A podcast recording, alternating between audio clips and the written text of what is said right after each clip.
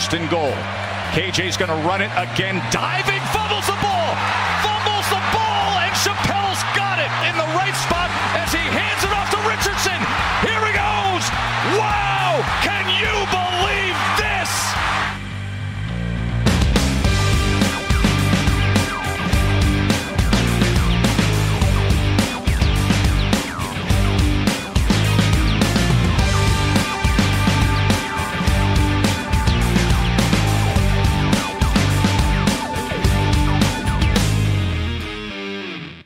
Salut à tous et bienvenue pour une nouvelle émission du podcast Ball consacré à l'actualité euh, du collège football, votre podcast francophone qui s'intéresse donc aujourd'hui à une des conférences de première division universitaire. Vous le savez, on est en plein dans la période des previews euh, consacrées aux différentes conférences donc de euh, 1A et aujourd'hui on fait un petit détour euh, par le groupe of five. On a un petit peu tendance à le négliger le groupe of five en ce moment avec tout ce qui se passe en termes de, grosses négociations, de réalignement en cascade, etc. etc. Bah, vous verrez que le réalignement n'a pas épargné la conférence dont on va parler aujourd'hui, à savoir la conférence AAC, la conférence américaine, dont est issu notamment euh, vainqueur la saison dernière et notamment qualifié euh, lors d'un bowl. On se rappelle qu'ils avaient battu notamment euh, au, prix d'un suspense insoutenable USC la saison passée. On va parler notamment du Green Wave et de bien d'autres programmes.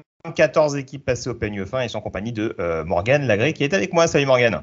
Salut Greg, bonjour à tout le monde, bonjour aux auditeurs pour cette effectivement première preview du groupe of five, puisqu'il existe encore un groupe of five malgré toutes les défections, puisque de plus en plus de programmes quittent les groupes of five pour rejoindre le Power 5, mais plein de choses intéressantes aujourd'hui. Il paraît même qu'on va parler d'un ancien prospect 5 étoiles, alors restez avec nous. Hein. Ah là, là, il y a du très très très chaud. Et en effet, tu fais bien de parler des équipes qui tentent de rejoindre le, le Power 5. On, on, en profite pour passer un beau jour à San Diego State qu'on abordera dans, dans, quelques jours, je pense, au niveau de la Mountain West. Il y aura des choses à dire là-dessus. San Diego State hein, nous impose euh, bah, de, justement de décaler ces, ces, ces previews puisqu'on ne sait pas s'ils vont être dans la Pac-12, la Big 12, la, la Mountain West, et que tout, tout est de la faute de San Diego State. Bon, a priori, pour l'instant, au niveau des négociations, ça change pas du côté de la AC, mais il faut dire que pendant l'intersaison, enfin, en tout cas, les dernières années, on a mis tout en place euh, pour que les principaux ajustements, Morgan, aient lieu lors de cette campagne euh, 2023-2024, pardon. Euh, Puisqu'on rappelle un petit peu le contexte euh, global, on avait donc, si je sais compter, 11 équipes l'année dernière en conférence américaine. Euh, trois équipes sont parties notamment vers la conférence Big 12, Cincinnati, Houston et UCF. Et du coup, il a fallu un petit peu changer son fusil d'épaule hein, du côté de la conférence AAC, du côté du commissionnaire. Il a fallu essayer de débarquer quelques, démarcher quelques équipes. C'est vers la CUSA qu'on s'est tourné. Et donc, on a donc six nouveaux pensionnaires. Je sais pas si tu veux les citer. Moi, je les ai sous les yeux, mais si tu veux le. Charlotte. Ouais. Florida Atlantic. Oui. North Texas. Oui. Rice. UAB mmh. et UTSA. Et, et, le départ quand même de, de, UCF, Cincinnati et Houston, c'est quand même huit titres de champion de conférence combinés qui ont quitté donc euh, la AC au cours de l'intersaison. Donc c'est pas c'est pas négligeable. Tout à fait. Ouais. Je crois que sur les dix dernières années, il y a peut-être que Tulane et Memphis qui ont été, euh, qui ont été champions de conférence, je ne vais pas dire de bêtises. Tulane la saison dernière, abso absolument, effectivement. Et changement également dans le, dans le règlement hein, de la compétition, puisqu'on a maintenant mm -hmm. une seule division à 14, hein, 8 plus 6, 14, donc tu l'as bien dit. 8 matchs intra-conférence, 4 matchs hors conférence, ça, ça ne change pas. Et donc, à l'issue de la saison régulière, les deux meilleures équipes du classement se retrouveront en finale lors, de la, donc, conférence lors du conférence championship game. Donc. Ouais, ça c'est de plus en plus. Ça va, ça va, être de plus en plus rare, j'ai l'impression, les confrontations, euh, vraiment, euh, les divisions, on va dire, intégrées dans les conférences. On voit de plus en plus des conférences, entre guillemets, libres, où on prend juste les deux meilleurs bilans. Euh, aussi, pour que, pour, aussi pour qu'on ait des finales de conférences qui soient plus valorisées que avec le vainqueur d'une division qui affronte le vainqueur d'une autre division extrêmement faible ce qui ne jouera pas forcément en sa faveur euh, si ça doit se tirer la boire avec d'autres équipes. Un petit coucou à la Big Ten West. oui, qui résiste pour l'instant, mais a priori, ça va changer dans peu de temps avec l'arrivée d'USC et d'UCLA. Euh, autre point important dans la tu parlais notamment des changements de règlement, on va le préciser, c'est aussi une des conférences qu'on aborde en premier parce qu'il y a beaucoup de changements de head coach au cours de cette intersaison du côté de la AC. 7. Et alors c'est vrai que des gros noms sont partis. Hein, on va en parler peut-être tout à l'heure dans, le prochain segment, mais il y a aussi des gros noms qui arrivent. Parce que et puis on va prendre le temps dans cette émission de parler de toutes ces arrivées, mais on peut citer euh, parmi ces arrivées, bah, écoute, Tom Herman qui est de retour sur, euh, sur la sideline, l'ancien head coach de Houston et de Texas qui arrive du côté de Florida Atlantique. Et puis peut-être, euh, on peut citer également un, nom qui était un peu inattendu, on parlera des cinq autres pendant cette émission, mais Trent Dilfer, ex quarterback vainqueur du Super Bowl, arrive du côté de UAB, lui qui n'a aucune expérience au niveau NCA. Ça, c'est assez intéressant. Et euh, on va parler d'Eric Maurice, de Alex Golesh, Kevin Wilson dans cette émission. Oui, il y a quelques choix assez atypiques, des noms qu'on connaît, qu'on connaît pas mal. C'est vrai que tu as cité notamment le, nom le plus glamour euh, d'un ancien head coach, notamment de première division, et d'un ancien joueur de, renommée qui était, qui était Il y aura en effet pas mal de choses à dire à ce niveau-là. Ça m'amène à cette question, Morgan, et je te laisserai peut-être rebondir sur d'autres choses qui vont constituer cette conférence assez on le disait jusque-là, donc le représentant, le meilleur bilan, on dira, des équipes du groupe of five avait un spot automatique ces dernières années euh, pour euh, notamment un bowl majeur. On a souvent eu des équipes de l'AAC. Je le disais, le dernier exemple, c'était Tulane. Alors, j'ai plus le bowl en question contre USC l'année dernière. Cotton Bowl. Euh, Cotton Bowl, merci. Donc, qui leur a permis de se qualifier, donc leur victoire dans l'AAC, qui leur a permis de se qualifier dans le Cotton Bowl contre le programme californien. cette année, il y a quand même en effet un revirement de, de, situation. On l'a dit, donc huit équipes d'AAC qui restent toujours là malgré le départ des, trois autres vers la Big 12, six équipes de la CUSA qui réintègrent. On l'a dit ces dernières années, la CUSA c'était pas vraiment the place to be, même si par exemple UTSA reste un programme assez euh, coté ces dernières années, en tout cas euh, qui a démontré pas mal de bonnes choses.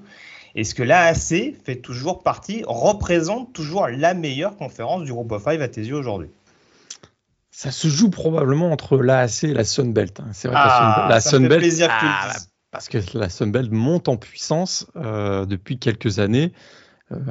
On a des programmes comme Appalachian State et Coastal Carolina notamment qui ont réussi euh, de bonnes choses ces, dernières saisons. La Mountain West avait connu une belle saison en 2021 ça s'est clairement gâté l'année saison dernière. Hein. Ils ont, euh, j'avais noté un bilan de 1-16 contre les équipes du Power 5, 0-3 contre BYU et 3 défaites contre des équipes FCS. Que la Mountain West l'année dernière, faudra repasser. C'est sûr que la vient quand même de perdre deux très gros morceaux. Hein. Sur les trois départs, il y a quand même deux très gros morceaux. Cincinnati et Central Florida. Cincinnati, double champion de conférence en 2020 et 2021. Central Florida, champion national autoproclamé 2017 quand même, on rappelle. Et puis Houston, donc le troisième larron, qui débutait quand même régulièrement ces dernières saisons comme candidat crédible pour le titre de conf et euh, pour une place donc de représentant du groupe of five dans un bowl du Nouvel An. Ce sont également trois coachs réputés qui s'en vont vers la Big 12. Hein. Dana Holgersen de Houston, à Houston, Gus Malzahn du côté de UCF, alors je viens de dire une petite bêtise, puisque le troisième ne part pas vers la Big 12, mais Luke Fickel, hein, qui euh, file finalement du côté de Wisconsin, l'ancien head coach de, Cincinnati. C'est quand même donc trois. On sait, on sait que tu aimes bien Satterfield, donc de toute façon, c'est un peu comme s'il perdait une grosse image avec Cincinnati. je suis, d'accord avec toi. Tout à fait. Donc, donc quand même, voilà, il y a, trois personnages assez importants, qui, euh, trois, voilà, trois figures majeures du, coaching au niveau NCA qui quittent la, AC.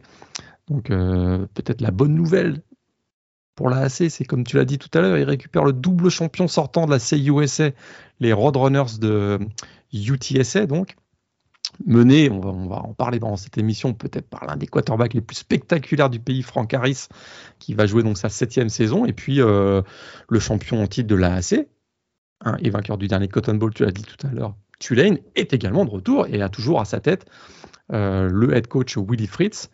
Euh, et également le quarterback Michael Pratt. Donc, euh, il y a quand même certains arguments, et puis je l'ai dit tout à l'heure à la blague, mais c'est une conférence qui vient d'attirer un ancien prospect 5 étoiles. Tu penses à qui? Titi Daniels, bien sûr, qui ah, va arriver du côté de Rice. Petite, petite blague, mais il y aura quand même des choses à suivre, des choses intéressantes à suivre cette année dans la. Allez, on va le dire, la hein, puisque évidemment ce sera un mélange entre la C et la CUSA. Oui, non, mais c'est vrai qu'on se faisait la blague en off, mais c'est vrai qu'il va y avoir plus de programmes de la CUSA intégrés à la AC que de programmes de la CUSA qui resteront au sein de la CUSA en, en 2023.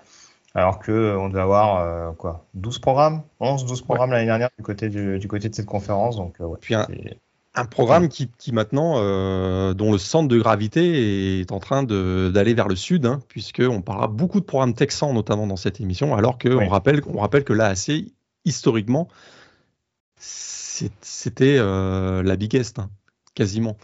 Euh, c'était la biggest qui s'était transformée en American Conference. Là, maintenant, on, est, on tangue plus vers le sud des États-Unis. Voilà, avec beaucoup de programmes texans, on va en reparler. Tout à fait. Bah, écoute, on va planter le décor dès à présent en divisant notamment euh, cette preview en quatre parties. On va commencer notamment par les représentants historiques, en tout cas qui figuraient déjà dans la AC euh, jusqu'à la saison 2022 euh, et forcément honneur aux champions en titre puisqu'on va parler du Tulane Green Wave avec notamment 11 starters de retour pour cette saison, des joueurs assez emblématiques mais des départs non négligeables, Morgan, pour espérer renouveler pareille performance cette saison pareil performant. On rappelle quand même, tu euh, voilà, une sorte, ils sortent d'une saison 2022 exceptionnelle, hein. un bilan de 12-2, une progression phénoménale et du jamais vu d'ailleurs avec une progression de 10 victoires par rapport à la saison précédente. Champion de conférence inattendu, hein, le premier titre de conférence depuis 1998, représentant du groupe F5, on l'a dit déjà plusieurs reprises, premier bowl majeur depuis 1940, victoire mémorable contre USC euh, au terme d'un fabuleux comeback donc lors du, Cotton Bowl. 2023, c'est une nouvelle saison parce qu'il y a de sérieux arguments, hein, mais je pense qu'il pourrait bien connaître une baisse de régime assez importante et se retrouver euh, peut-être, euh, bah, comme tu l'as dit, dans le creux de la vague. Euh, parce que, écoute, c'est pas un pro là. Comment ce programme qui avait plutôt l'habitude de traîner dans les bas-fonds du classement va gérer maintenant une nouvelle pression d'être le favori au coup d'envoi des matchs hein. C'est souvent ce qu'on voit pour les équipes qui ont surpris. Il y a la saison suivante parfois. un retour, euh, retour aux bonnes vieilles mauvaises habitudes. Euh, alors c'est sûr que les bonnes nouvelles, c'est d'abord il y a de la stabilité euh, au sein du coaching staff avec, on l'a dit, Willy Fritz, le head coach, mais aussi le coordinateur offensif Sled Nagel qui est de retour pour diriger Michael Pratt, donc le quarterback, très sollicité au cours de l'intersaison. Il a refusé beaucoup d'offres de contrats nil alléchants. Euh, mais finalement, bah, il sera de retour, très expérimenté, à hein, sa quatrième année comme, euh, comme quarterback starter, plus de 3 milliards de la saison dernière, 27 touchdowns, seulement 5 interceptions, un, leader indiscuté et indiscutable au vu de sa performance, notamment lors du Cotton Bowl. Et il va bénéficier ce qui est peut-être la meilleure offensive line de la conférence et même peut-être du groupe of five avec quatre starters de retour, dont le, garde euh, Prince Pine et le genre de centre inséré Ainsworth, donc euh, assez intéressant. Plus l'arrivée d'un ancien titulaire du côté des LSU, Cameron euh, Wire, un, offensive tackle. Donc ça, c'était vraiment, vraiment intéressant. Et un groupe de receveurs. et je terminerai là peut-être pour les, pour les bonnes nouvelles, un groupe de receveurs vraiment prometteur puisque euh, y, a eu effectivement quelques, départs hein, euh, au, sein, au, sein, de l'attaque, plus au poste de running back qu'au poste de receveur, mais on a l'émergence hein, d'un joueur comme Lawson Keys, un ancien joueur de Notre-Dame notamment, euh, qui a montré une belle progression la saison dernière et qui peut être très dangereux sur retour de, coup de pied également. On a Jaquan, Jackson, hein, qui a réussi un, touchdown depuis 85, de plus de 85 yards contre USC au, Cotton Bowl. Et on a bien sûr Alex Bowman, le Titan, qui avait donné la victoire de Tulane euh, contre USC lors du dernier euh, Cotton Bowl. Il y a des mauvaises nouvelles et c'est peut-être ça dont tu vas voir nous parler, euh, notamment au poste de linebacker.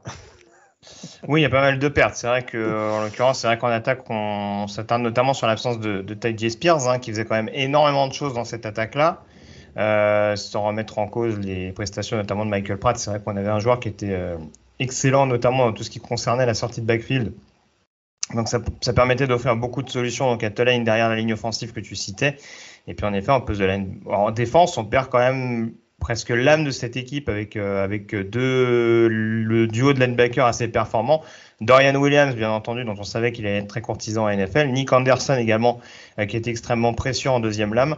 Donc c'est vrai que ça fait pas mal de départs, mine de rien, du, du côté de Tulane. Il y a eu quelques joueurs également en fin d'éligibilité euh, sur les lignes arrière. Donc ça, ça va être à surveiller. Euh, on s'est penché pas mal d'ailleurs vers le portail des transferts euh, pour aller piocher par exemple du côté de Louisiana. Je pense à un Cam Pedesclo par exemple qui est un des, un des safety les plus réputés de la Sunbelt et qui va venir apporter son, son, son soutien dans ce domaine-là en restant dans une région qui lui est chère.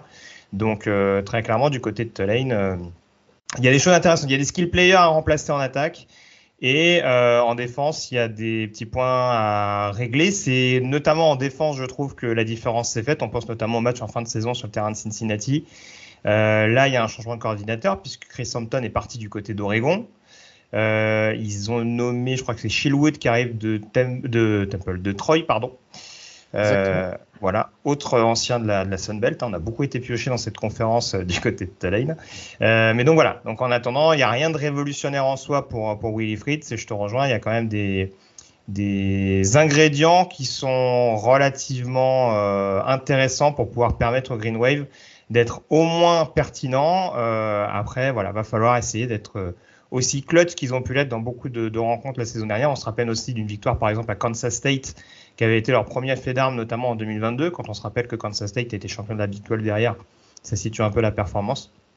Donc il y a plein de petits coups d'éclat qu'il va falloir faire pour Tulane pour espérer euh, tenir sur la durée dans cette, au cours de cet exercice. Ils joueront face à UTSA pour conclure la saison régulière 2023. C'est un match qui pourrait être décisif pour une place en finale de conf. Mais c'est vrai que je répète ce que tu disais à l'instant. Le départ quand même de Ty J. Spears au poste de running back, a, lui qui a été tellement décisif la saison dernière, on rappelle qu'il a fait plus de 200 yards euh, au sol contre USC, encore une fois, lors du, lors du Cotton Bowl, il avait été décisif. Et celui de Dorian Williams, qui était vraiment le cœur et l'âme de cette défense, ça m'inquiète un petit peu, je t'avoue. Euh, Au-delà du fait que c'est un programme qui n'a jamais démontré qu'il était établi comme une valeur sûre sur une longue période dans la dans, dans la dans l'AAC. J'ai un petit peu peur qu'il y ait un retour de bâton ou un, un, une baisse de régime euh, en, en, 2023 malgré tout le talent qu'on a cité et notamment celui de Michael Pratt le quarterback. On passe euh, du coup à SMU, les SMU Mustangs pour la deuxième année de, de Rhett Lashley, euh, l'ancien coordinateur de Miami qui a transformé les Mustangs en ouragan pendant l'intersaison. Oh, très drôle. Monsieur Lagré. Oui, parce que j'imagine que tu fais référence à la demi-douzaine ou même euh, un peu plus même de Ouais. joueurs venant douzaine, de hein, je pense qu'on ouais, aller, douzaine, hein. on peut y aller euh, de, joueurs en provenance justement de, de South Beach, de Miami, de Miami donc euh, via donc le portail des transferts. Effectivement, deuxième saison pour être Lashley, très actif donc au cours de l'intersaison. Il s'est bien rendu compte que il y avait pas mal de choses à à changer dans cette équipe. Il a appris de sa première saison, une première saison qui s'est conclue donc par un bilan de 7-6 et une défaite contre BYU lors du New Mexico Bowl. Mais un programme qui s'est établi euh, comme l'une des références hein, dans la conférence, je, trouve. Quatre saisons consécutives avec au moins euh, sept victoires, oui. Cinq participations à un bowl lors des sept dernières saisons. Et bah, peut-être que c'est l'année où, du fait de tous ces départs, hein, c'est des, des, concurrents directs qui étaient Cincinnati, Houston, UCF, peut-être que c'est l'année où euh, SMU va franchir un, un, un, un cap et remporter peut-être le, le, titre de conférence. Alors voilà, il y a des bonnes nouvelles. Hmm. Mais Morgan, mais pourquoi tu me dis que c'est une bonne nouvelle? Regarde, Tanner Mordecai est parti du côté de Wisconsin. Ah. C'est parce qu'a priori, il y a une bataille entre deux hommes. Oui, mais je trouve que euh, celui qui avait été recruté par Sonny Dykes, Preston Stone, le quarterback, me semble être euh, prêt pour être, euh, je dirais, le gros leader de cette attaque. Et on l'avait vu la saison dernière, un joueur ultra talentueux. Euh, peut-être même meilleur que Tanner Mordecai. Beaucoup d'observateurs et de gens qui suivent euh, SMU disent que ne serait-ce que sa personnalité, sa maturité, fait que peut-être cette équipe va être encore meilleure que la saison dernière au niveau offensif parce qu'il y a beaucoup d'armes hein, en attaque, notamment poste de receveur. Jordan Kerley, Jake Bailey, Muchi Dixon, le Titan, RJ Maryland, tout ce monde-là est de retour. Et puis à l'arrivée d'un ancien titulaire au poste de running back à Miami, Jalen Knighton. Jalen Knighton qui a réussi des coups d'éclat. Il n'a pas eu une carrière fantastique côté des Hurricanes, mais il a quand même eu quelques matchs référence euh, sous le maillot donc de l'équipe euh, de Miami. Donc ça, c'est peut-être intéressant, avec beaucoup d'expérience sur la O-line, euh, que des upperclassmen, donc que des, euh, des, juniors et des seniors. Donc ça, c'est vraiment intéressant. Je, pense qu'offensivement, c'est une équipe qui peut être vraiment, vraiment euh, menaçante et dominante. En défense, par contre. en défense. Alors, il n'y a que quatre titulaires par, de retour, euh, quatre titulaires la saison dernière qui sont de retour cette année. On se dit, toujours, ah bah c'est une bonne nouvelle, puisqu'ils ont été nuls la saison dernière, donc là, on fait table rase. Oui, mais là, il manque un peu d'expérience. Ce qui est, je trouve, intéressant et qui peut-être me, me rend optimiste pour cette défense de, SMU, c'est la qualité des joueurs qui sont arrivés via le portail des transferts. On pense à un joueur comme Elijah Roberts, notamment le defensive end qui arrive de Miami, ou le linebacker Ahmad Walker qui arrive de Liberty. Il y a beaucoup plus de profondeur par rapport à la saison dernière du côté des SMU, même si on a perdu, euh, quelques pointures. Euh, on peut penser à Junior Ao notamment qui est parti euh, le pass rusher, donc l'ancien pass rusher des Mustangs. Oui, tout à fait. C'est aussi là où les anciens de Miami vont faire du bien, peut-être sur la ligne défensive, parce qu'on a senti que sur ce, sur ce registre-là, notamment à l'intérieur, ça pouvait être un petit peu, un petit peu compliqué. Et on l'a dit, hein, autant ils ont, on a beaucoup pioché dans le réservoir euh, de VU pendant l'intersaison. Du côté de la défense de Liberty, on s'est fait plaisir aussi. Hein. Tu citais quelques joueurs. Il y, a du, il y a du Chris McGinson euh, sur le backfield défensif aussi. Je crois qu'il y a du Rocket Raimi sur le poste de cornerback. Enfin, il y a énormément de joueurs de Liberty qui arrivent du côté des CMU et ça a dû faire beaucoup plaisir à Jimmy Chadwell, nouvel head coach euh, des Flames. Mais en effet, c'est 33 points de moyenne, un peu moins de 34 points de moyenne euh, concédés l'année dernière à SMU. Donc, il va falloir mettre un petit peu le haut là pour le coordinateur défensif Scott Simons avec les squads qu'il aura à sa disposition. Troisième équipe dont on va parler, les Memphis euh, Tiger, je le disais tout à l'heure, hein, euh, champion de conférence. Alors ça commence à remonter un petit peu puisque c'était euh, la période Mike Norvell. Hein, depuis Ryan Silverfield a pris les rênes de cette formation-là. Avec des résultats un peu mitigés, Morgan. On a toujours l'impression sous l'ère Silverfield que Memphis est sur le point de décoller et finalement ça reste au sol. Ah bah ça commence à grogner dans le Tennessee. C'est sûr que saison sous pression pour Ryan Silverfield parce que un petit peu à l'image de SMU. Maintenant que euh, Cincinnati, UCF et Houston sont partis, c'est le moment pour Memphis. Memphis, on rappelle, c'est quand même un gros marché euh, du sud des États-Unis. Hein. Euh, on sait qu'il y a une équipe NBA notamment, mais c'est un gros marché télévisuel. Il y a beaucoup de pression autour du programme pour qu'enfin on franchisse un cap du côté des Tigers. Il y a quelques bonnes nouvelles pour le, pour le programme, notamment le retour du quarterback Seth Hennigan, qui a été très efficace la saison dernière, presque 65% d'efficacité à la passe et un ratio euh, TD interception 3-1, ce qui est quand même assez intéressant.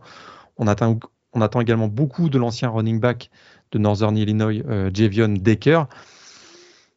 Mais par contre, je trouve qu'il y a beaucoup, beaucoup d'incertitudes encore. Euh, une défense contre la course qui avait été efficace l'an dernier, mais je me pose encore pas mal de questions, notamment suite aux pertes du linebacker Xavier Collins et du safety euh, Quindell Johnson, et puis un groupe de receveurs, si on repasse du côté de l'attaque, un groupe de receveurs totalement recomposé avec euh, bah, écoute, les cinq meilleurs receveurs de la saison dernière qui, sont, qui, voilà, qui ont quitté le programme. Et on se retrouve avec à miser sur l'ancien joueur de Toledo, Demir Blankimsi, qui a montré de belles choses au cours du printemps, semble-t-il, mais est-ce que ce sera vraiment le go-to guy pour, un, pour Seth Enigan Pour moi, c'est encore un, gros point d'interrogation, je trouve. Il y a Toskidov qui arrive de Missouri aussi, peut-être un petit peu en manque de temps de jeu, mais je te rejoins a priori, c'est peut-être plus euh, Blanc comme si qu'on va, qu'on va attendre éventuellement pour, euh, pour en présenter cette option-là. Après, de toute façon, je suis pas sûr que Silverfield va bouleverser forcément la hiérarchie, ça va beaucoup courir. Tu l'as dit, Jeven Ducker est là. Euh, on a été chercher Blake Watson également, euh, qui était une, une, petite sensation ces dernières années du côté d'Old Dominion. Mais, euh, mais oui, il va falloir en effet réussir à. Je pense que c'est vraiment d'un point de vue coaching que cette équipe a besoin de se, de se remettre un petit peu en question. On n'a pas bouleversé grand-chose, hein, euh, puisqu'on a toujours les coordinateurs qui étaient là ces, ces dernières années du côté des Tigers. Donc euh, voilà, on va essayer de renouveler, d'insuffler un air nouveau, surtout avec le biais de certaines arrivées. Il y a quelques bonnes pioches, je trouve, en défense. Il va falloir voir ce que peut apporter par exemple un, Chandler Martin, l'ancien 10 Tennessee State, sur le poste de, de linebacker. Euh, le très polyvalent Simeon Blair, également l'ancien d'Arkansas qui arrive dans le backfield défensif.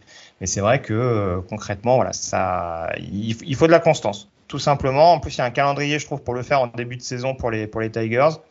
Donc vraiment, s'ils arrivent à avoir ce momentum avec encore une fois la possibilité de monter dans la hiérarchie de par le départ euh, des, incontournables, on dira, ces dernières années qu'on citait, qui sont partis du côté de la Big 12. Là, c'est une année où ça passe ou ça casse pour Ryan Silverfield. Je vois un petit peu la mèche, mais il y, a du, il y a du syndrome chef chaude pour, euh, pour, le, pour, pour le champ d'argent. Oui, tout à fait. Il faudra un très grand euh, Enigan et le développement rapide du, voilà, d'un, groupe de receveurs qui a, qui, a, qui a, tout approuvé pour que cette équipe puisse euh, se hisser parmi les, les, les, candidats au titre de conférence, je trouve. Alors, dernière équipe du premier chapeau, euh, on va dire dans les habituels, hein, les incontournables de cette conférence, c'est East Carolina. Euh, qui depuis notamment l'arrivée de Mike Houston en tant que head coach euh, ne cessait de, de progresser hein, sous la coupe de, de, ton grand ami de fantasy Holton Allers et de Keaton Mitchell également le, running back. le gros souci avec les Pirates cette année, c'est que il n'y a plus beaucoup de monde de retour. Six starters. Est-ce qu'il faut s'attendre à une chute libre pour le programme d'East Carolina? Et puis, exode massif de playmakers. Euh, les joueurs que, tu as cités ne sont plus là. Hein. Holton Haller, ce quarterback, Keaton Mitchell, le running back. On peut même citer les deux receveurs qui avaient été très bons la saison dernière, Isaiah Winstead et CJ Johnson. Donc, tout ce monde-là est parti. C'est vraiment une saison importante pour Mike Houston, le head coach. Car, bah, écoute, il recrute bien indiscutablement, parmi les équipes de l'AAC, c'est un des programmes qui recrute le mieux, euh, East Carolina. Mais c'est sûr qu'il y a eu euh, pas mal de mauvaises nouvelles. Un seul starter, en, plus des, playmakers qu'on a cités, un seul starter de retour sur la O-line. Et, euh, en défense, bah, il y a beaucoup de départs également sur le front seven. Un front seven qui avait beaucoup souffert la, saison dernière, saison dernière puisque 127e euh, contre la passe notamment parce qu'il manquait euh, beaucoup de pression sur, la ligne de, scrimmage. Donc euh, on attend beaucoup d'un joueur notamment comme Julius Wood, le, safety pour aider cette, défense contre la passe et aussi contre la course d'ailleurs. Il, il, aide beaucoup, c'est un joueur très polyvalent.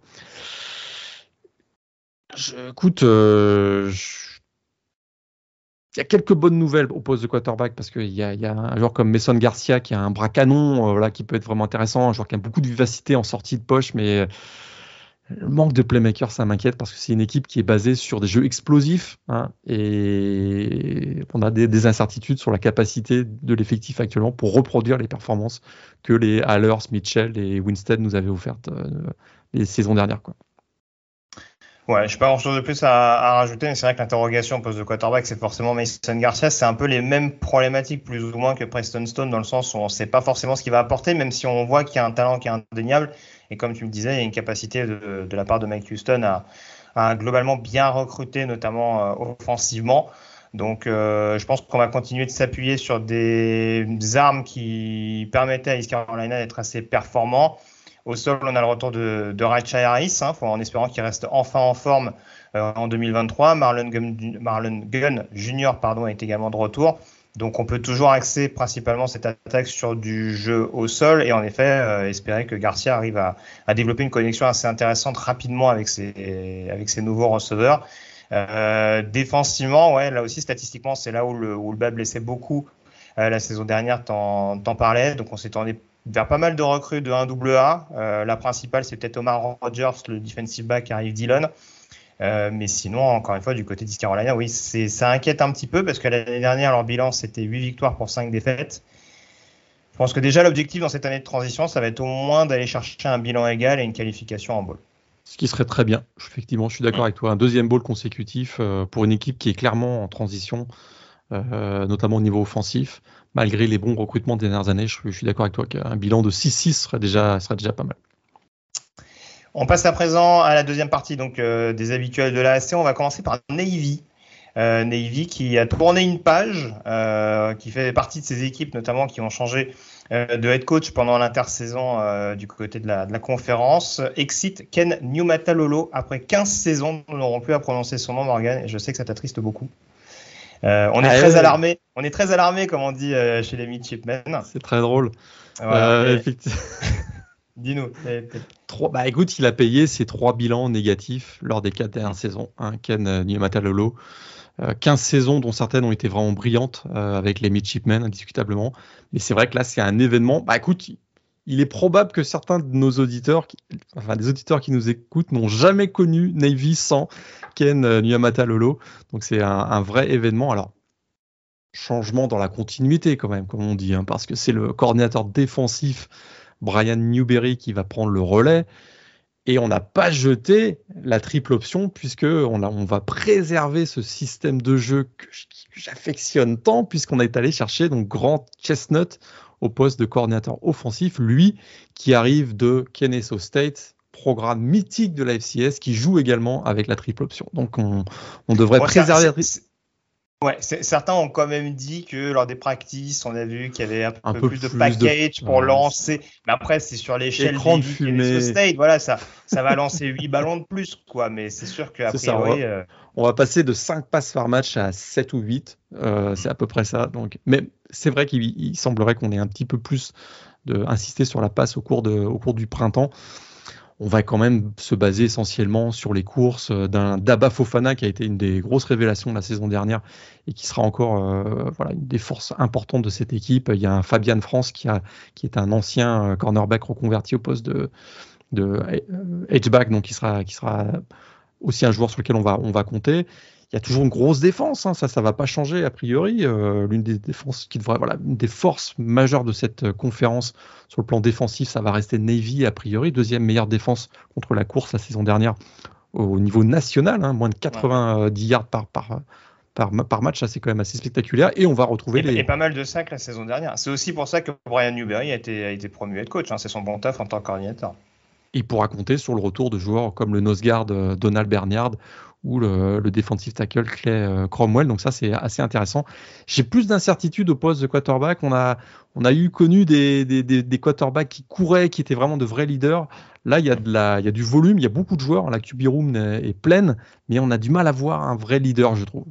Bah alors le truc c'est que l'année dernière le titulaire supposé c'était donc Ty Lavataille euh, qui a joué notamment la première partie de saison mais qui s'est blessé je crois que c'est déchiré des ligaments croisés juste avant le match contre Notre-Dame, ouais, euh, aux alentours d'octobre-novembre. Euh, Xavier Arline était censé prendre la suite, mais je crois qu'il s'est blessé pendant l'intersaison, euh, pendant une compétition de lacrosse d'ailleurs, euh, comme quoi le lacrosse c'est extrêmement dangereux. Je ne t'apprends rien, Morgan. Euh, et donc, a priori, celui qui pourrait tirer les marrons du feu, c'est Teddy Gleaton. alors, je ne sais plus s'il est sophomore, junior, j'ai un doute, mais a priori, c'est celui de ce qu'on a vu au cours du printemps euh, qui semblerait avoir les faveurs pour l'instant de, Brian Newberry. Donc euh, je te rejoins, c'est vrai que ça fait une QB room euh, assez chargée, mais j'ai presque envie de dire c'est limite si on va pas prendre le joueur le moins en difficulté physiquement pour, assurer pour tenir les rênes de cette attaque. Sophomore pour Glyton et qui pourrait effectivement démarrer en raison de ses qualités de passeur, j'avais envie de faire la blague, mais c'est peut-être celui qui a montré le, voilà, le plus de capacité au cours du, au cours du printemps. J'avais bien aimé Xavier Arline pour sa combativité, mais est-ce que ce sera suffisant? Pas, pas certain. En tout cas, c'est une nouvelle ère qui commence à, Navy. Euh, un effectif quand même assez stable, qui pourrait, qui pourrait donc surprendre. Hein. C'est vrai qu'ils euh, sont un peu négligés mais je suis pas sûr que ça les mette euh, dans une situation d'être candidat à une place en finale de conférence. Euh, s'ils font 6-7 victoires, je trouve que ce sera déjà oui, oui. une bonne Déjà, déjà comme tu l'as dit, peut-être stopper entre guillemets l'hémorragie de la fin de l'ère New Matalolo d'un point de vue comptable. Mais c'est vrai que ça passera par pas mal de, paramètres. J'ai cité les quarterbacks, il y a également Blake Corvat, hein, qu'on avait vu aussi assez intéressant pendant le printemps, qui ne sera pas négligé. Et en défense, ils ont quand même perdu euh, leur homme à tout faire un petit peu, qui était John Marshall euh, sur la ligne défensive. Il y a Jacob Buzic également derrière, donc euh, à surveiller avec tous les joueurs que tu as déjà cités. Mais c'est vrai que ça fait des signes quand même assez encourageants pour la première année de, de Brian Newberry. Et on pourra tester ça dès, la, dès fin août, hein, avec le déplacement de Navy du côté de Dublin. Euh, ce sera une grosse curiosité à pouvoir analyser dans cette conférence. Assez. On passe à présent à Tulsa. Morgan, nouveau changement de head coach, hein, puisqu'on a le retour en tant que coach principal euh, de Kevin Wilson, hein, lui euh, qui était jusque-là coordinateur offensif d'Ohio State, qui avait notamment eu un passage un petit peu compliqué à Indiana avant cela et qui prend donc la suite de Philippe Montgomery, euh, un coordinateur offensif qui remplace un coordinateur offensif à la tête des Golden Hurricanes. Euh, alors, il y a des équipes pour qui je parlais de retours peu conséquents. Là, du côté de Tulsa, on a neuf retours, mais beaucoup, beaucoup, beaucoup de skill players ne sont plus là. Ouais, alors ça c'est la vraie question parce que c'est vrai que la saison dernière on a on a vu l'émergence du quarterback euh, freshman Braylon Braxton euh, qui a très bien fini la saison. Il a d'ailleurs tellement bien fini la saison que certains le voyaient comme un candidat possible pour une sélection dans l'équipe euh, freshman all-américaine. Très clairement, Kevin Wilson, le head coach, le nouvel head coach, va construire autour de lui il vient pas tout seul d'ailleurs, Kevin Wilson, on l'a pas cité, mais il y a quand même le, fils, hein, Steve Spurrier Jr. qui arrive au poste de coordinateur offensif, une vraie attraction euh, du côté donc de, du côté de l'Oklahoma. On va suivre ça avec beaucoup beaucoup d'intérêt. Pas une énorme expérience en soi. Hein. Il semble qu'il était quoi, petit de receveur à Ole Miss Exact. C'est ça. Donc il était, il arrive, c'est plus le nom qui nous fait nous interroger, hein, c'est certain. Steve Spurrier, J'espère qu'il sera aussi truculent que son père, c'est sûr. Ah bah, c'est une légende, son père. Euh, comme joueur et comme head coach, il a marqué vraiment l'histoire du college football. Donc, il y a un intérêt particulier à suivre euh, ce que va faire les débuts de son, fils finalement. Alors, Kevin Wilson, hein, tu l'as bien indiqué, effectivement, en tant qu'head coach, ça s'est pas toujours très bien passé. Je dirais même que ça s'est jamais bien passé. Donc, euh, puisqu'à Indiana, ça a été très compliqué, ça, ça risque d'être un petit peu euh, difficile et, parce que tu l'as dit, hein, aux autres skills positionnent, hormis le poste de quarterback, beaucoup, beaucoup d'interrogations. Aucun receveur titulaire la saison dernière de retour. Je n'ai pas une très grande confiance en Jordan Ford, bon, voilà, qui sera qui va faire son retour, euh, qui était déjà dans l'effectif la saison dernière, mais quand on voit que la, ligne offensive est également en, totale reconstruction autour de quand même l'un des meilleurs joueurs de centre de la conférence, euh, Will Farniok, mais le reste, c'est tout nouveau. Je suis un petit peu inquiet pour tout ça, je t'avoue, pour cette, pour cette saison. Donnons le temps euh, à Kevin Wilson de, de, prendre, prendre ses marques, mais euh, pour 2023, je suis un petit peu plus inquiétant, inquiet pardon, parce que la défense, est, la défense est aussi très inquiétante. Elle a été horrible la saison dernière, tout simplement. C'est ça. Mais euh, ah, alors, moi, je vais jeter peut-être un pavé dans la mare. Hein. Peut-être que ça a été envisagé et que ça s'est pas fait. J'ai du mal à comprendre que tout ça, par exemple, n'ait pas essayé de faire revenir Joe Gillespie quand on voit l'impact qu'il avait au sein de cette défense. C'est aussi son passage en tant qu'ordinateur défensif qui a coïncidé avec les meilleures périodes de tout. Et tu l'as dit, dès qu'il est parti à TCU, alors déjà comme par hasard, ça a coïncidé avec une finale de conférence, avec une finale nationale, pardon, pour les Hornet Frogs. Mais en plus, euh, à l'inverse, ça s'est délité complètement au niveau de la, défense de l'Oklahoma. Et là, en effet, je te rejoins. Non seulement il y a beaucoup de départs, euh, en plus, on peut pas dire vraiment que le portail des transferts euh, ait été exploité de main de maître. Il y a beaucoup de seconds couteaux dans différentes équipes qui ont été récupérés. Je crois que la, recrue la plus, la plus glamour sur le papier, c'est Ray Burnett, le garde de Florida International, vent moi du rêve. Donc, euh, donc je te rejoins. C'est sûr qu'on va laisser le temps à Kevin Wilson. Le problème, c'est que bah, ce temps euh, lui imposera peut-être de sacrifier un peu cette saison 2023 pour euh, voilà, préparer les, les années futures. Et, et c'est possible que tout ça souffre beaucoup, beaucoup durant cet exercice 2023. Et puis un début de saison facile, hein, pour, pour, malgré un début de saison facile, puisqu'ils vont taper Washington et Oklahoma en septembre. Donc ça, c'est toujours bon pour, euh, pour se mettre en jambes. Ça. Voilà, histoire de dire. on est d'accord. Euh, on passe à la troisième équipe. À présent, on va parler des Temple Oils. pour la deuxième saison de Stan Drayton en tant que coach, je te vois extrêmement, extrêmement, extrêmement pardon, inspiré. Euh, alors sur le papier, il y a un coaching staff quand même qui a de la gueule. C'est une équipe qui a montré quand même un certain essor par moment la saison dernière. Et puis, il y a un nom clinquant au poste de quarterback quand même du côté de la Pennsylvanie. Ah ouais, ça c'est l'arbre qui cache la forêt. Parce que, ouais, c'est vrai que A.J. Warner, bien sûr, le fils de Kurt Warner, euh, il a battu tous les records offensifs du programme de Temple pour un quarterback freshman. Plus de 3 milliards à la passe la saison dernière. Euh, par contre, autour de lui, euh, quand on, en est rendu, à, quand, on, arrive à repositionner Dwayne Matisse, ancien quarterback de Georgia, au poste de receveur, et peut-être sera-t-il même le receveur numéro un de l'équipe, je suis un peu inquiet. Je suis un peu inquiet pour cette équipe, je t'avoue. Euh, Temple cherche toujours des playmakers pour entourer euh, Warner. Et il y a un peu de stabilité sur la O-line avec le retour de trois, euh, titulaires. Euh, mais écoute, la défense a été épouvantable la saison dernière.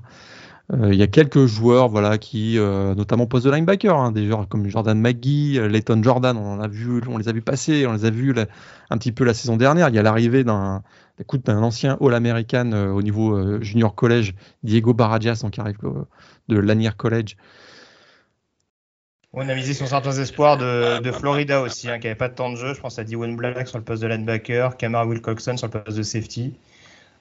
Faut voir comment on arrive à les incorporer, mais oui, je suis d'accord avec toi. Euh, c'est sûr que c'est un peu obscur. C'est un peu obscur. On ne voit pas émerger de ni dans le recrutement d'ailleurs des dernières saisons, ni via le portail de transfert. On, ne se raccroche pas à un ou deux joueurs en se disant on va reconstruire euh, autour d'eux je trouve que euh, le, calendrier, le, calendrier, sera aussi impitoyable pour Temple en début de saison. Il y a des matchs contre Miami notamment, donc et Rutgers. Et je crois que d'ailleurs qu'ils jouent, ils jouent Miami, euh, ils jouent euh, Tulsa, donc leur match d'ouverture de conférence, cinq jours après le match face à Miami, puisqu'ils avaient le joué le jeudi. Enfin bref, je, ne suis pas très très très confiant pour le début de saison, malgré l'aura de A.J. Warner je suis pas très euh, confiant pour ce début de saison de Temple et ça les met pas dans une bonne position, à mon avis, pour aller chercher un ball game dès cette saison. Ils ont fini 3-9 l'an dernier, je serais pas surpris qu'ils finissent pareil cette année. Il faut qu'ils aillent chercher 5 victoires, quoi, cette saison pour, faire, pour avoir un peu de peps. Mais c'est vrai que je te rejoins, il y a, c'est plus la, reconstruction a l'air quand même extrêmement massive, que ce soit en défense, même en attaque. C'est vrai que je m'arrête sur Warner, mais c'est vrai que le jeu au sol a quand même été. Euh, je crois que c'est un des pires de la conférence AAC la saison dernière, euh, celui de Temple. Quand on sait que Stan Drayton est un ancien coach des running back, euh, c'est à la fois un petit peu mal. Donc, déjà, il faut espérer un petit peu progresser dans ce domaine-là, ou avec Edward Saidi, ou avec quelqu'un d'autre sur la position. Il va falloir éventuellement trouver des, pistes pour les Oils, pour avoir un peu plus d'alternance offensive et surtout un peu plus crédible globalement dans la conférence. On termine avec le, la dernière équipe hein, issue de la AC en 2022, les South Florida Bulls. Euh, une seule victoire en 2022. Euh, on a changé là encore de head coach. Hein, exit, c'était Mike Scott? Je ne me rappelle même plus de son prénom. Jeff Scott. C'était Jeff Scott. Jeff Scott, l'excellent Jeff Scott. Qui, qui, utilisait à merveille Trevor Lawrence du côté de Clemson. Bah, il a utilisé à merveille également le programme de South Florida. Donc du coup, il a quitté, euh, il a quitté Tampa euh, pour laisser la place à Alex Golesh, qui lui, en l'occurrence, savait utiliser plus ou moins les quarterbacks à Tennessee. Est-ce que c'est plus lui ou Josh Hupel Après, vous, vous placerez un petit peu le curseur, hein, notamment les. Ah, t'es comme ça, Ok, c'est possible. Ah, je sais pas. Bah, En tout cas, ça lui a permis de se, mettre un peu en évidence auprès euh, de USF, programme assez historique malgré tout euh, de première division et notamment dans, dans la AC. Sauf que là, il y a eu clairement un coup de mou euh, ces derniers mois avec là aussi en reconstruction beaucoup de départs. Et un petit point d'interrogation, notamment au poste de quarterback du côté de South Florida. Ah bah voilà, tu as tout dit, euh, les problèmes. Hein. beaucoup de départs en attaque. Euh, Brian Batty, le running back, qui avait fait plus de 1100 euh, yards au sol la saison dernière, est parti du côté de Auburn, si je ne me trompe pas. Mhm. On a Dion Sanders qui est venu chercher Xavier Weaver, le receveur, donc pour ajouter un peu de puissance au poste de receveur donc du côté de Colorado. Jimmy Horn. Aussi. Oui, c'est ce que j'ai. Oui, pardon. Excuse-moi, je pensais que tu n'avais pas le. Jimmy Horn aussi est parti. Euh, peu d'expérience au poste de receveur. Et effectivement, euh, ben, le poste de quarterback, écoute, il y a Jerry Bohannon qui revient de blessure. Il paraît qu'il est en concurrence avec Byron Brown et Bryce Archie, donc qui arrive de, Coastal Carolina. Euh, il y a l'arrivée, oui, du vétéran, de l'ancien joueur de Florida, euh, Naquan Wright, donc au poste de running back, mais je trouve que ça manque quand même beaucoup de, de playmakers dans cette attaque parce que euh, c'est une équipe qui va se construire autour de l'attaque a priori avec l'arrivée d'Alex Golesh. Donc voilà, il part d'une page blanche. Seulement trois starters de retour. Très clairement, ça va être une saison difficile, difficile pour euh, le programme de Tampa a priori.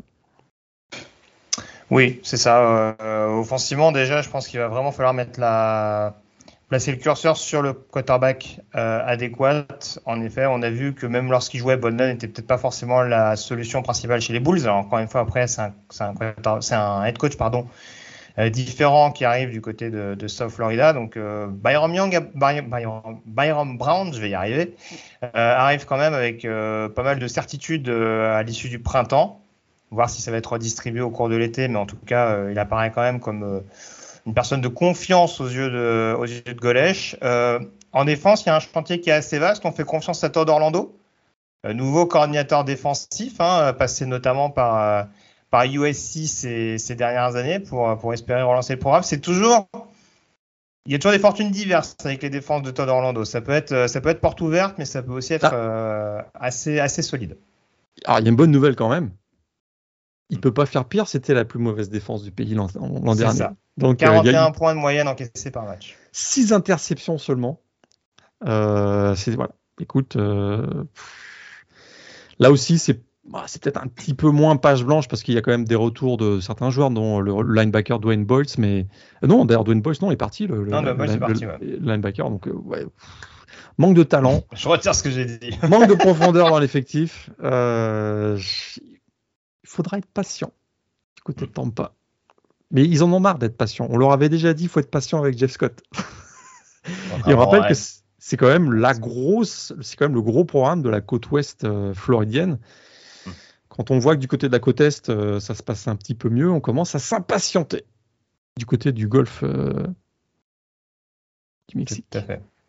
ça, c'est sûr. Quand tu joues au Raymond James Stadium, c'est sûr que tu vois un petit peu moins de rêve que Tampa Bay notamment ces dernières saisons, l'écart a dû être assez, a dû être assez drastique entre, le programme NFL, entre la franchise NFL et le programme NCA. En tout cas, on, on, appréciera le petit clin d'œil et le fait de savoir que Orlando va coacher à Tampa Bay. C'est quand même quelque chose d'assez original. Voilà. Tout Une blague 100% floridienne. On s'intéresse aux outsiders, Morgan, les équipes qui viennent de CUSA à présent. Et on va commencer justement euh, par les UTSA Roadrunners, dont tu nous parlais tout à l'heure. Euh, champion de la CUSA euh, il y a les deux dernières saisons, j'allais dire l'année dernière, mais double, champion en titre. C'est donc un gros morceau qui arrive dans la AC avec déjà pas mal de certitudes dans, les, dans la poche, on va dire, de Jeff Traylor, le head coach. 15 starters de retour. Euh, si j'ai bien compté, notamment le quarterback aussi. Frank, Frank, Harris. Donc, euh, on en a beaucoup parlé. Septième saison euh, au niveau NCA. Il y a eu des blessures, des transferts, des, années Covid, etc. Donc voilà, septième saison pour lui. Écoute, une attaque qui s'annonce aussi explosive que la saison dernière. Donc Frank Harris, bien sûr, capable de vous battre dans les airs, au sol. 30 records offensifs du côté de l'université de, de Texas San Antonio. Donc très efficace, hein, plus de 70% à, la passe. Et puis un groupe euh, de, receveurs, je trouve, très complémentaires. Alors oui, il y a le départ de Zachary Franklin, parti donc du côté d'Olmis. Ça a été un, départ surtout tardif qui a fait mal, hein, puisque c'était après les spring practice.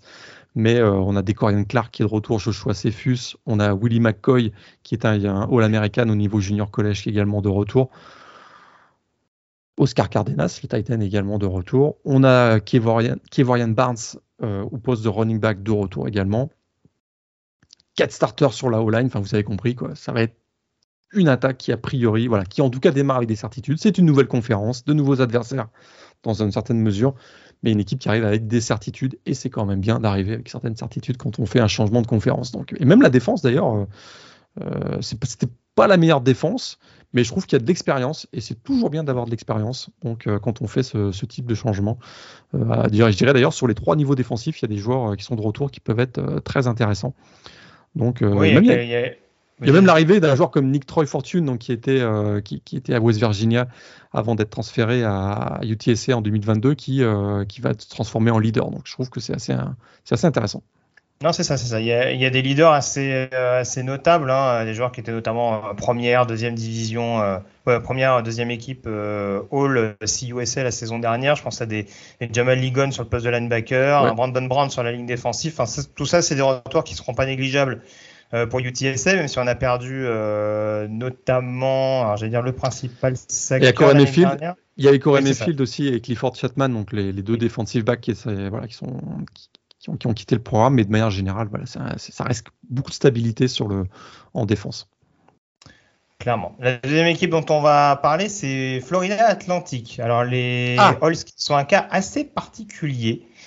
Euh, on parlait de fin de cycle très poussif avec Jeff Scott du côté de South Florida. Alors, n'était pas dans la même proportion du côté de Boca Raton, mais le passage de Willie Taggart du côté de Florida Atlantic n'a pas encore laissé insensible.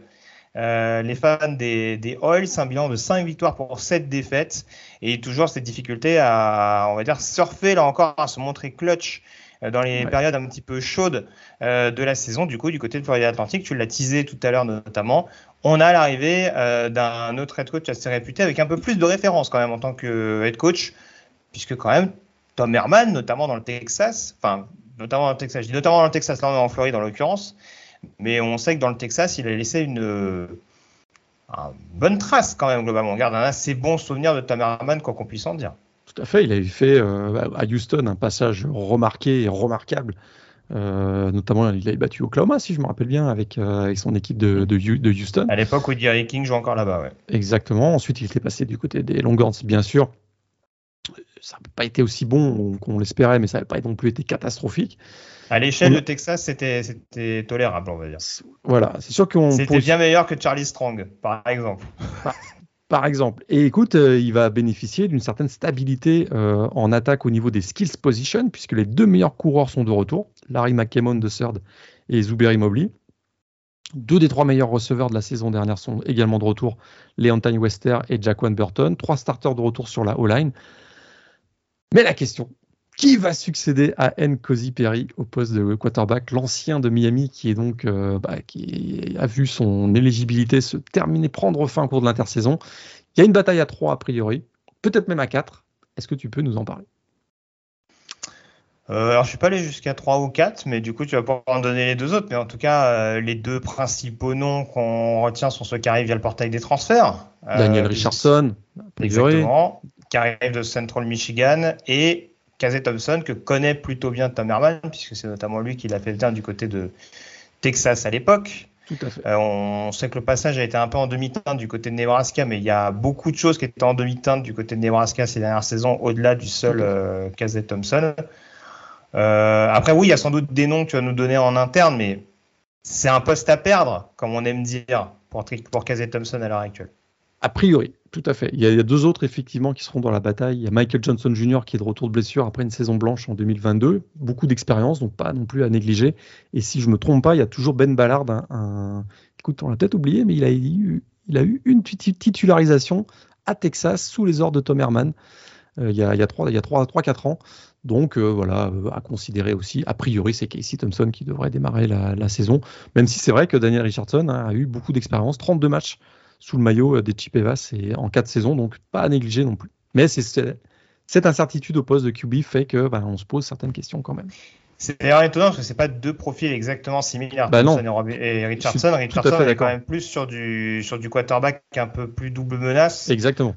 Thompson est quand même plus, euh, plus à même de développer le, jeu à la passe. Et en effet, tu le disais, avec des receveurs qui reviennent, je pense que ce ne sera pas une, mauvaise chose de, pouvoir avoir ces, automatismes assez rapidement dans le domaine aérien. Euh, on passe à la troisième équipe euh, dans les formations assez, on va dire les principaux outsiders à surveiller de près, puisqu'on va parler des UAB Blazers champion de la CUSA il n'y a pas si longtemps que ça également, hein, euh, sous les ordres de, Bill Clark. Tout est allé assez vite du côté de Birmingham, avec notamment les problèmes de dos la saison dernière de justement du coach emblématique désormais de ce programme, Bill Clark, qui a dû prendre du recul. Euh, on a donc nommé euh, Monsieur Vincent, dont j'ai oublié le prénom la saison dernière, en coach intérimaire. Tout à fait. voilà. Et finalement, on ne l'a pas. Je crois que c'était Brian Vincent qu'on n'a pas gardé. Alors, le bilan était. Attends, j'essaie de retrouver ça. C'est quoi la bilan? 7-6, c'est ça. Donc, euh, bon, on a assuré un bilan positif à l'issue de la saison, mais visiblement, ça n'a pas convaincu. Est-ce que tu es plus convaincu par son remplaçant, dont l'expérience en tant que head coach en première division universitaire est quasi nulle? T'as tout dit. c'est un gros nom.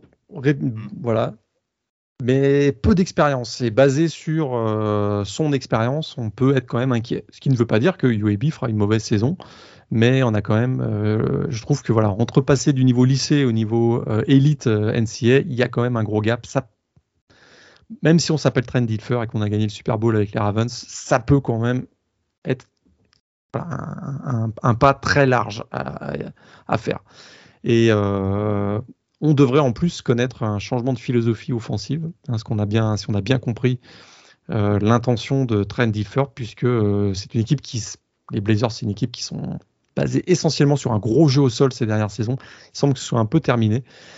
Euh, alors ça devrait changer. Hein. Ils avaient la, la 103e meilleure attaque aérienne du pays l'an dernier. Ça devrait changer parce qu'on va donner les clés de l'attaque a priori un joueur qu'on a connu sous un autre maillot, et qui un devrait autre vert, ouais. un autre maillot vert et qui devrait prendre les rênes de cette attaque, Jacob Zigno, l'ancien de Baylor. On l'avait vu passer donc euh, même la saison dernière, il a joué un ou deux matchs, si je me rappelle bien, en fin de saison en remplacement de Dylan Hopkins.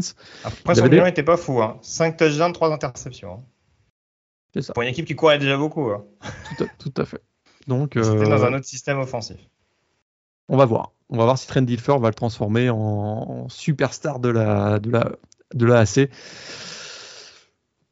pourquoi pas? Pourquoi pas Au poste de running back, et pourtant, il y a des, je trouve qu'il y a des joueurs intéressants. Jarben Brown Jr., qui est vraiment une star montante, lui qui avait, euh, bah, qui a priori va prendre la succession de Dwayne McBride, hein, qui est parti chez les pros, lui qui était quand même le meilleur running back du pays pour la moyenne de yards par course la saison dernière.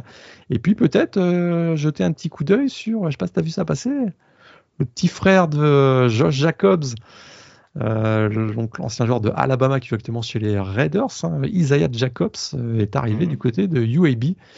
On dit de lui qui est, c'est une ancienne recrue de Maryland d'ailleurs, qui était passée par le Yuko la saison dernière avant de rebondir du côté de la, la FBS cette année à UAB. On dit qu'il y a de la graine de Joe Jacobs dans Isaiah Jacobs. Donc à surveiller. On leur souhaite en tout cas, mais c'est vrai que ça laisse beaucoup, beaucoup sceptique du côté du UAB parce qu'au-delà de l'inexpérience de Trent Dilfer, euh, le coaching staff autour de lui, il n'y a pas forcément de. Il n'y a pas une garde, on va dire, euh, de, coach assez expérimenté. Tu vois, Alex Golech, par exemple, à South Florida, je le disais, arrive avec, un temps d'Orlando. Bah, du côté du UAB, on ne sait pas trop. Euh, le coordinateur offensif, c'est Alex Morgan, Mortensen, qui était simplement, alors je ne vais, pas trop dénigrer non plus, mais en tout cas qui n'avait pas une responsabilité extrême dans le coaching staff d'Alabama et qui était exclusivement analyste ces dernières années. Donc c'est vrai que ça aide pas en effet à se rassurer avec en plus un Jacob Zino qui peut être sujet à des blessures, dont, l'échantillon reste encore assez faible malgré son, expérience qui commence à être importante désormais du côté du AB. Donc c'est vrai qu'on s'apprête à repartir avec une grosse reconstruction du côté du AB et pas beaucoup de certitude pour, euh, pour le faire. Donc c'est un peu, euh, c'est un petit peu inquiétant pour, euh, pour le programme des Blazers. Les trois dernières équipes, issues notamment de la CUSA, on commence avec une autre, d'autres Oils Morgan, puisqu'on va parler de Rice. Alors, Rice, c'est un vaste chantier, puisque ça peine très clairement à décoller depuis l'arrivée de, de Mike Blomgren en tant que head coach. Ah, tu, tu vas apporter un petit bémol peut-être à cette affirmation? Ah ben, non, statistiquement, ça reste catastrophique. Hein. 16-39 ah, le bilan de Mike Bumgren. Une recrue 5 étoiles, du coup. écoute, Rice vient de réussir les 4 meilleures classes de recrutement de son histoire. Ils viennent de participer à un bowl, le premier depuis 8 ans. Bon, ok, ils ont été invités grâce aux bons résultats académiques de leurs joueurs, puisqu'ils avaient un bilan de 5-7 à l'issue de la saison. Et que donc, on a été chercher un programme pour un ball game avec un programme qui avait un bilan négatif, mais il semble qu'ils sont un petit peu plus sur la bonne voie que euh, ces dernières années. Une attaque aérienne peut-être un peu plus. Moi, je la trouve. Écoute, si tout se passe bien, c'est une attaque aérienne qui peut être vraiment intéressante. D'abord, on a Bradley Rosner et Luke McCaffrey, un duo de receveurs peut-être le plus explosif et le plus complémentaire de la conférence. Il y a le retour également de Cédric Patterson qui était blessé euh, la saison dernière. Il y a Jake Bradley, le Titan, et l'arrivée surprise et inattendue de JT Daniels. Quatrième programme pour lui. Euh, il apporte son expérience. Les deux tackles sur la ligne offensive sont de retour, notamment Clay Servin. Hmm. Ouais, non, je n'étais pas convaincu. Mais même moi en le disant, même moi en le disant, je suis pas convaincu alors, non plus. alors, alors, déjà, juste un petit truc. Alors, euh, c'est assez, assez, chaud, donc, euh, donc du coup je te rectifie, mais euh, par rapport à un truc qui est quand même arrivé il y a très très peu de temps. Bradley Rosner a transféré en plus il y a quelques jours à ah, peine du côté d'NC State. mais en plus tout à fait, en plus oui, oui. donc c'était un point positif pour Rice. Et oui, oui, as Et du coup on peut le retirer. Et je suis désolé, JT, Daniels, pardon, c'est c'est un joueur qui peut être fabuleux, mais là encore ça va commencer les, belles images de JT Daniel, ça va commencer à être en noir et blanc, hein, si je peux prendre euh, cette image. Non, mais voilà, c'est un joueur qui a un talent indéniable, mais on a vu que depuis ses bons premiers mois du côté du USC, c'est une bombe à retardement d'un point de vue blessure, quoi. C'est un, un Chad Pennington x 1000 quand même, euh, JT Daniels à ce niveau-là. Il n'y a pas une saison qui fait complète. Bon, déjà, s'il finit le fall camp sans blessure, on sera déjà content. Mm. Mais je suis, je suis d'accord. Mais en vrai, ils vont finir avec en vrai, ils vont finir avec Padgett. C'est lui, je crois, le deuxième choix éventuellement. Probablement. Donc, euh, c'est un, peu, un peu préoccupant. Alors, je, regardais, hein, parce que je, spoiler alerte, hein, au-delà de, Ryan Silverfield, Mike Bungren est carrément sur ma chaise chaude aussi. 5 euh, saisons, 16 victoires, 39 défaites. En, bilan intra-conférence, c'est 12 victoires, 25 défaites dans la CUSA, hein, dans l'incroyable CUSA. Alors, on a vu en effet qu'il y avait du mieux. Tu l'as dit, première qualification en bowl l'année dernière euh, dans le landing tree avec les conditions que tu évoquais, avec le, critère de sélection que tu rappelais. Mais c'est vrai que ça peine à décoller. Et puis, c'est surtout que aucun changement dans le coaching staff. Il y a l'arrivée en effet de JT Daniels, dans une moindre mesure peut-être de Mike Sykes, le receveur de UCLA qui arrive pour espérer avoir un peu plus de temps de jeu. Mais en soi, euh, c'est mince, quoi. Franchement, euh, ok, ils se sont un peu rebellés de temps en temps la saison dernière en allant chercher des résultats un peu surprises. Mais est-ce que c'est vraiment une équipe qui peut faire mieux que des coups d'éclat sous la coupe de Blomgren? J'en suis persuadé malheureusement. Donc le niveau peut-être intrinsèque et les nombreux changements de head coach vont peut-être permettre à Rice d'avoir cette euh, peut-être un peu plus d'automatisme que d'autres et cette capacité en effet à être assez euh, à être un peu être un peu poil à gratter, à potentiellement aller chercher six victoires un peu sur un malentendu, mais je suis très très sceptique. Malgré tout, je pense qu'on vise à Rice, on vise sur effectivement les classes de recrutement qui ont été très bonnes. Hein, vraiment toutes les voilà tous les sites d'évaluation euh, des prospects euh, que nous connaissons ont placé Rice dans le top 2, top 3 euh, de la CIUSS ces dernières années. On vise sur, ces, classes de recrutement pour se dire on va développer des automatismes, on va développer le talent qui a été recruté. Il n'y a pas de gros noms encore. C'est voilà, on mise, sur JD Daniels pour aider ces joueurs-là à progresser. Mais effectivement, je suis comme toi, je suis inquiet pour cette équipe. J'ai essayé de vendre, vous, de vous, surjouer la, surprise Rice, mais je suis d'accord avec toi, ça, j'achète pas non plus. On va passer aux deux dernières équipes du côté de cette CUSA et notamment la dernière équipe texane du lot, puisqu'on va parler euh, de North Texas, euh, équipe assez étonnante North Texas, notamment ces deux dernières années. On a souvent eu des débuts de saison un petit peu calamiteux et des fins d'année en boulet de canon pour, euh, le programme de, de CF Littrell. Ça n'a pas suffi, ça n'a pas suffi pardon, à sauver le head coach donc du, du Green, euh, qui a fini par prendre la porte malgré un bilan de 7 victoires et 6 défaites. On parlait de finale de conférence déséquilibrée. North Texas, on le rappelle, a disputé la finale de conférence USA euh, la saison dernière, perdue donc face à, UTSA. Et du coup, on repart d'une page blanche du côté de North Texas, avec donc l'arrivée d'Eric Morris en tant que head coach. Tu parlais de changement de philosophie en attaque. Là, on en prend clairement la direction, a priori. Ah, tout à fait. Là, ça devrait être beaucoup plus vertical avec Eric Morris, adepte, euh, bah, écoute, de la spread offense, spread offense limite air, air raid. Euh, donc, il va succéder, il succède à Seth Littrell qui avait été renvoyé en décembre euh, dernier. Maintenant, Seth Littrell est du côté de Oklahoma comme analyste offensif. Eric Morris, hein, il avait été donc, euh, bah, un, coordinateur assez courtisé lors de l'intersaison. Il se retrouve finalement à la tête de North Texas. Alors, il y a, une bonne nouvelle, c'est qu'il y a une stabilité sur la O-line, un cas titulaire de retour, mais qui n'avait pas forcément été recruté pour ce style de jeu. Donc, euh, on va dire que c'est quand même une bonne base, hein, parce qu'il y, a certains automatismes. Il, y a beaucoup de joueurs de juniors et de seniors, et de seniors, donc ça peut. Euh, le reste, euh, ça va être compliqué pour Eric Morris parce que on lui a donné les clés de l'attaque et de l'équipe, mais probablement pour des résultats euh, dans 2-3 ans. Hein. Pas tout de suite, ça va être une année de transition. Même au poste de quarterback, écoute, euh, il y a l'arrivée de Chandler Rogers, donc, qui arrive donc de Louisiana Monroe, si je ne me trompe pas. Mm. il, sera, il y a un petit peu de concurrence, mais il y a tellement de défis pour la défense, notamment avec la perte. C'était déjà pas terrible l'année dernière il y a un nouveau système 3-3-5 euh, donc qui, va être mis en place par le coordinateur Matt Caponi. Il y a les 5 meilleurs plaqueurs, 5 des 6 meilleurs plaqueurs de la saison dernière qui sont partis. Enfin, vous voyez, quoi. Il y a page blanche, tout à reconstruire. Les miracles arrivent. Je suis pas sûr que ce soit le cas pour North Texas cette année. Mais moi, je suis quand même assez, euh, assez dubitatif à chaque fois, enfin, assez, assez euh, étonné. North Texas, c'était quand même une des plus grosses attaques au sol la saison dernière. C'est aussi ce qui a permis à North Texas de se remettre dans le bain. Et en soi, qu'on veuille changer le, head coach parce que peut-être, euh, voilà, Littrell n'arrivait peut-être pas à avoir le, bon discours sur l'ensemble d'une campagne et on voulait une équipe plus régulière, très bien.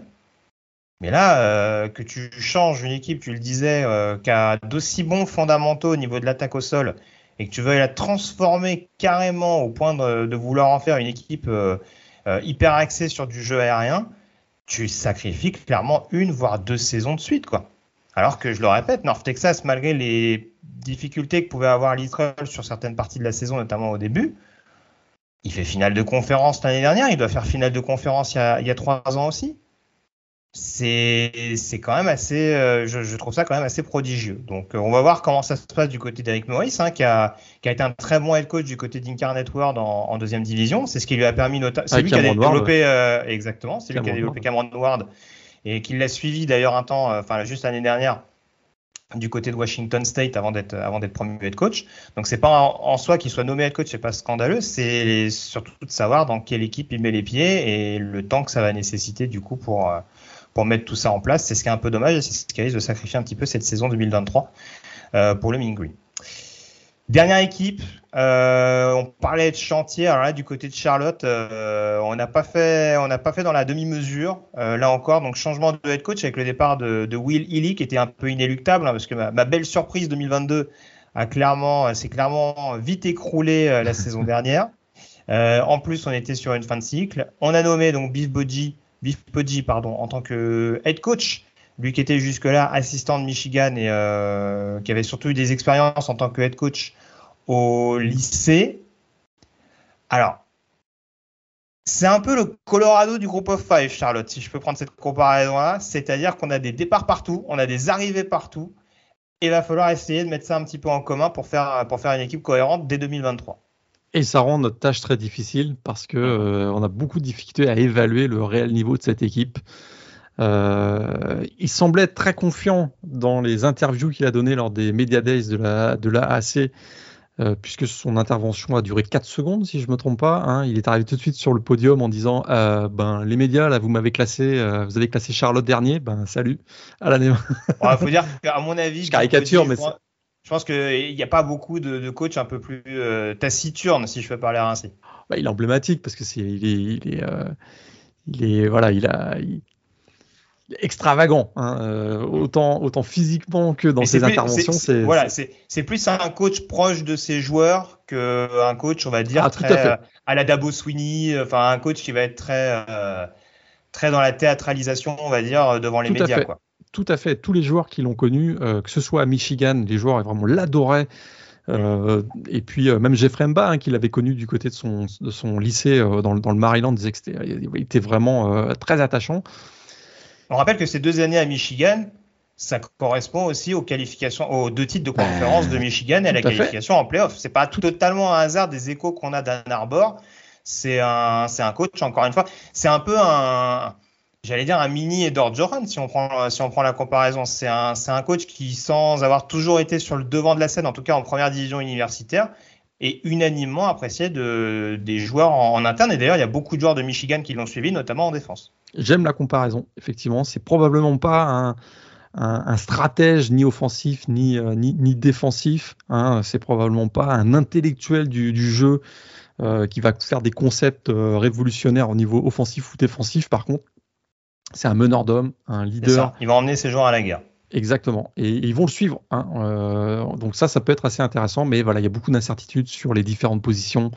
Euh, on, même, on, a même, on a même beaucoup de difficultés à, donner qui vont être les titulaires. Ne serait-ce que le, poste de quarterback. Hein. Euh, Chris Reynolds c'est parti, si, si je me trompe pas.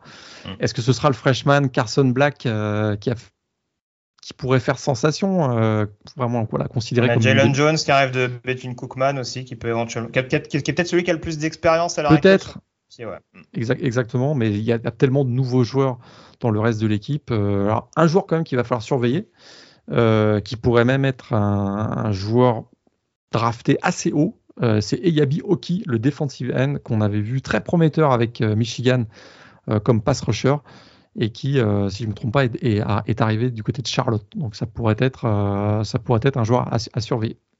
Ouais, qu'on a vu sur des bribes de, période du côté de Michigan. Mais je le disais, ça va vraiment être la principale curiosité. En effet, Oki, il y a Welshoff qui arrive sur la ligne défensive, Nick Green également qui a eu des très bons passages au poste de linebacker.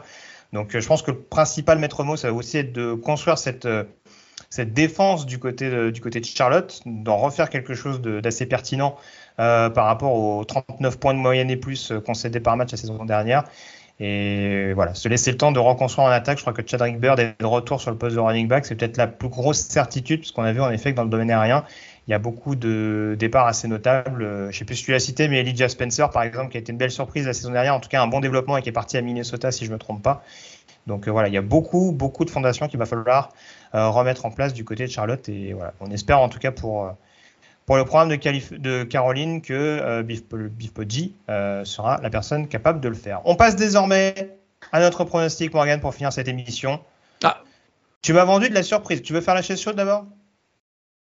Je te laisse mettre euh, à bord. De quoi? Je te laisse mettre à bord. ah non, mais bah, bah, parce que j'ai plus ou moins vendu la mèche de mon côté. C'est vrai que ah, tu, m'excuses du coup. Alors, je vais poser la question. Silverfield, du coup, ou Blomgren Ou est-ce que tu en as un troisième c'est vrai qu'il y a beaucoup de. Bah, Blomgren, ça devient compliqué quand même. Euh, on l'a dit, bilan de 16-39, tu as donné les statistiques tout à l'heure. Aucune saison avec un bilan positif. c'est vrai qu'ils ont fait un ball game l'an dernier, mais euh, repêché par les bons résultats académiques de l'équipe, finalement, des, joueurs de l'équipe.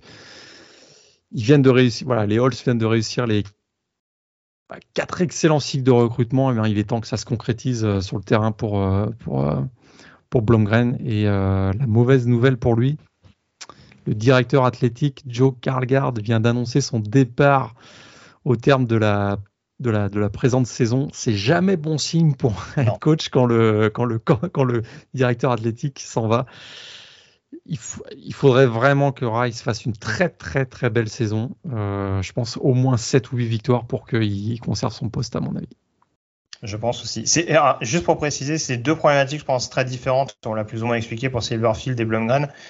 Blomgren, tu l'as dit, l'objectif qui doit être atteint, Silverfield, il doit être clairement dans les trois premiers de la conférence. Ah bah oui. Et ça doit aller chercher au moins 9 victoires à la fin de la saison pour Memphis. Quoi. Ça, doit batailler en tout cas jusqu'au bout. Euh, ou alors avec Tulane ou avec SMU par exemple qu'on a, qu'on a déjà cité, UTSA aussi. Mais en tout cas, ça doit être un, des principaux acteurs de cette conférence à AC. Sinon, c'est sûr que si on reste constamment sur du 6-7 victoires à l'issue de la saison, avec le, avec le talent, avec le roster que Silverfield a à disposition, ce sera un peu compliqué. Mais je te rejoins, j'irai quand même plus vers, vers vu ce qu'on voit jusque-là euh, du côté de la CUSA. En effet, ce changement de, direction athlétique rajoute à cette problématique. Ton pronostic, donc, tu m'as vendu du rêve. En off, je pense qu'on peut le dire. Quelles sont les deux équipes que tu envoies en finale de conférence euh, j'allais dire CUSA, tu vois le lapsus qui est en finale de conférence AAC. Le Texas prend le pouvoir, monsieur. Oh, ouais. UTSA. Mhm. Écoute, trop. Écoute, ils ont fait euh, deux dernières saisons formidables. Il y a une grosse ambiance. En plus, le, ils jouent à la Lamodome. C'est, il y a une grosse ambiance. On voit qu'il y a beaucoup de, de momentum autour de ce programme et beaucoup de playmakers à l'image de Frank Harris. Je crois que c'est une équipe qui arrive à, maturité pour frapper un grand coup et aller se qualifier pour, euh, la finale de, de, l'AAC. Je pense qu'il y, a beaucoup de certitude dans cette équipe, beaucoup d'automatisme, beaucoup de qualité, très bien coaché.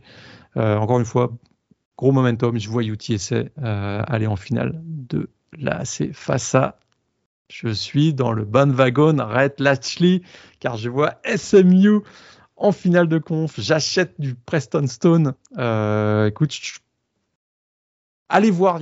Si vous connaissez pas le joueur, regardez euh, ses highlights. Euh, y a même, on peut trouver assez facilement ces highlights euh, de, l'intersaison. C'est un joueur très spectaculaire et j'aime j'aime la façon dont il a été entouré. Jalen Knighton, le groupe de receveurs, la, qualité. Oui, en défense, il y a beaucoup, d'incertitudes. Euh, mais je pense que c'est une équipe qui a bien recruté via le portail de transfert. J'aime ce qu'a fait Red Latchley. SMU face à UTSA. Très bien. Euh, j'y suis allé avec SMU également de mon côté pour tous les arguments que tu as évoqués.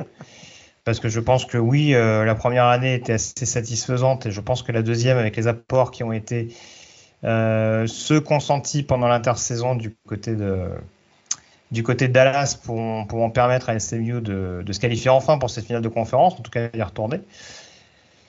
Euh, bah écoute, c'est moi qui vais balancer la bombe du coup. Florida Atlantique en finale de conférence.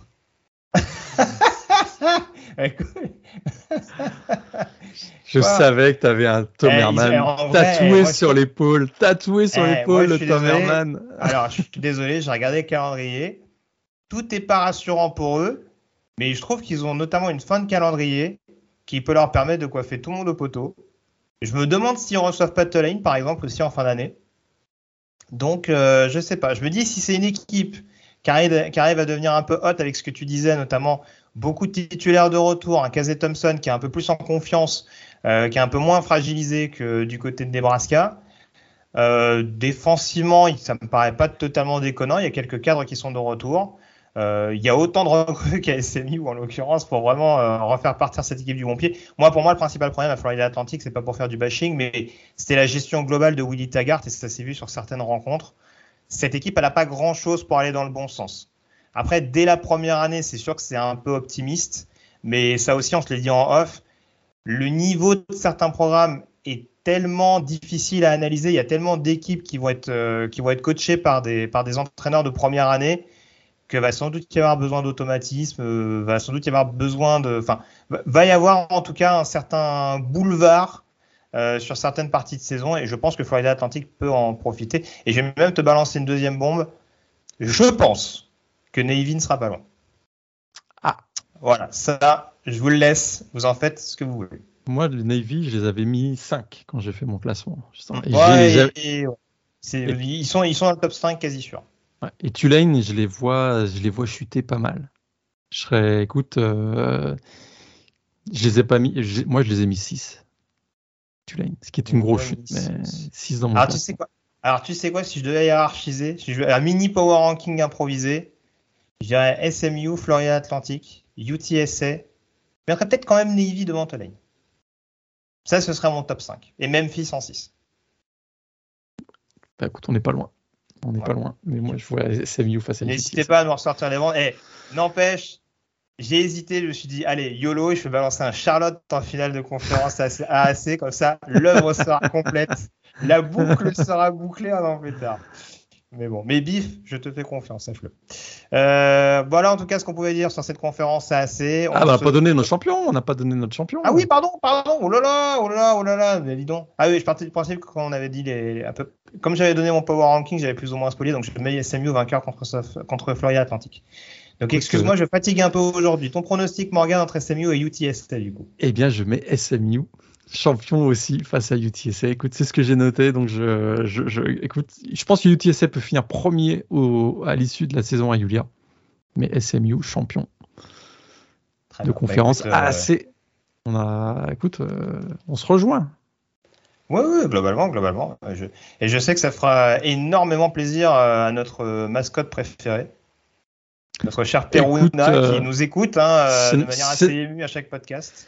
Je soupçonne que ce soit notre inconscient qui ait fait ce pronostic dans cette, euh, dans, cette preview de la AC. Exactement.